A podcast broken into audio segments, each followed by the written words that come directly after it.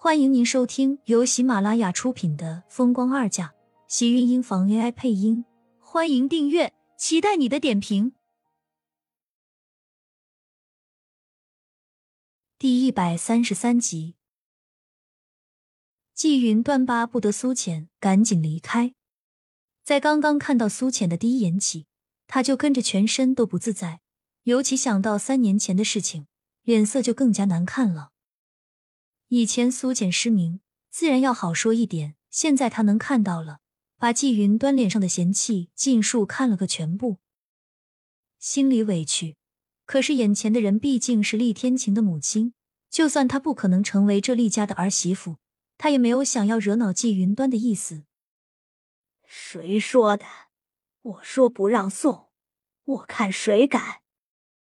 魏淑娟也跟着上了脾气。发现自己这个儿媳妇在这件事情上竟然和自己不是一条心，当即就要翻脸了。只是还没有怎么样，屋里就传来一阵猛烈的咳嗽声，女佣慌张地跑了出来，脸上的表情像是要哭了。老夫人，夫人，你们快去看看老爷子吧，好像是病又犯了。魏淑娟一听就赶紧跑了进去。苏苏，你快过来看看，老头子这是怎么了？说完，魏淑娟对着厉老爷子挤了个胜利的媚眼。纪云端原本想要赶苏浅走的念头，也在听到魏淑娟这话时彻底放弃了，赶紧推了一把苏浅，急道：“你还愣着干什么？还不快看看老爷子怎么样？”苏浅脚步踉跄几下才缓过神来，赶紧冲了过去，对厉老爷子做了一些详细的检查，皱眉道：“爷爷他没什么事情啊。”可是他说头晕胸闷，喘不上气来。魏淑娟挤着眼，苏浅只好道：“应该是刚刚回来路上劳累了，休息一下就会没事了。”那你们还愣着干什么？还不赶紧送老爷子回房休息？魏淑娟唬了一眼身旁的几个佣人，顿时看着他们将厉老爷子送进房间，这才转身拉着苏浅的手从沙发上坐下。多亏了你这孩子，要不然这让我们一家人可怎么办啊？你看看这一大家子，有哪个是帮得上忙的？苏浅又尴尬了，她好像也没有帮上什么吧。厉老爷子的病情很稳定，又定时吃药，他根本没觉得他哪里有不好。倒是魏淑娟那一脸在意的样子，让苏浅也不能不对厉老爷子关心。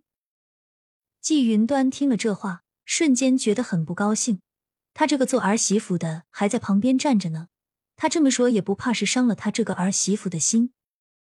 你今天晚上就留下在这里吃，听奶奶的，千万不要再拒绝，放心吧。只要有我在，这个家里还没人敢赶你走。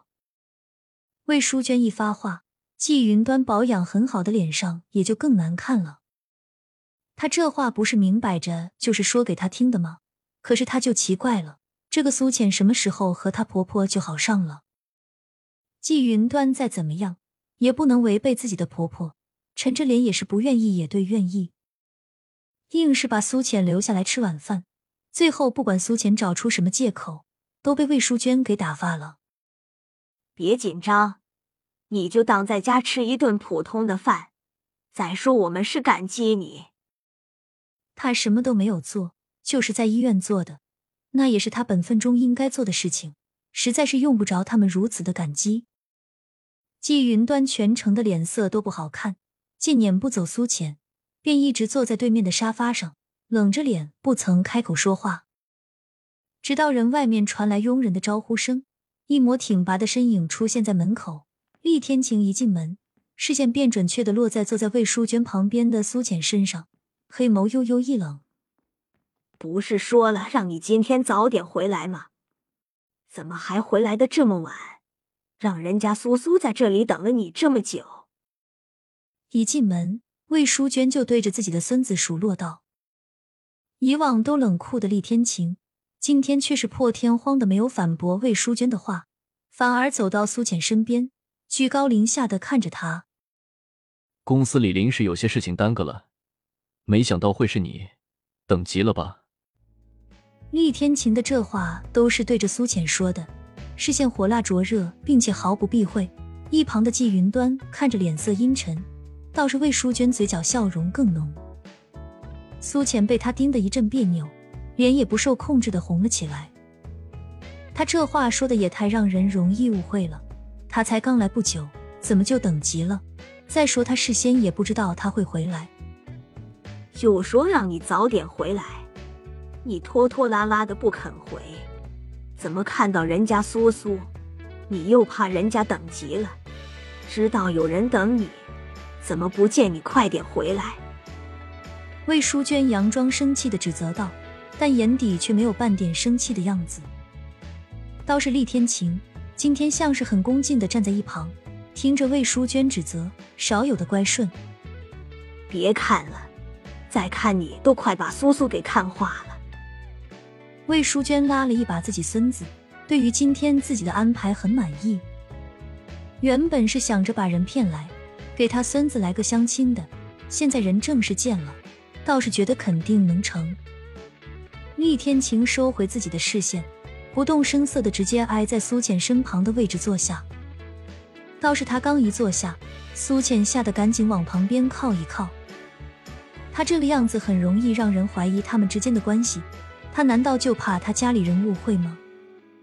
天晴，你回来怎么不顺道把迟燕也给接回来？一旁的季云端终于开口了，随即又一脸恍然道：“对了，我忘记告诉你了，今天小美说是要去接她，他们母子两个几天没见了，怕是迟燕都想她亲妈了。”季云端的话让苏浅很容易就听出他话里的意思，怕是自己很不受厉天晴母亲的待见，甚至比3年前还要讨厌他。魏淑娟不高兴地瞪了自家儿媳妇一眼，扯着嗓子开口道：“你去看看厨房怎么动作这么慢，这么久了还没有把饭做好，是想把我饿死吗？”当然她想说的是气死。季云端也不是听不出来，婆婆这是不高兴了，要把她支走，虽然不愿意，但也不得不听话地进了厨房。亲们，本集精彩内容就到这里了，下集更精彩，记得关注、点赞、收藏3连哦！爱你！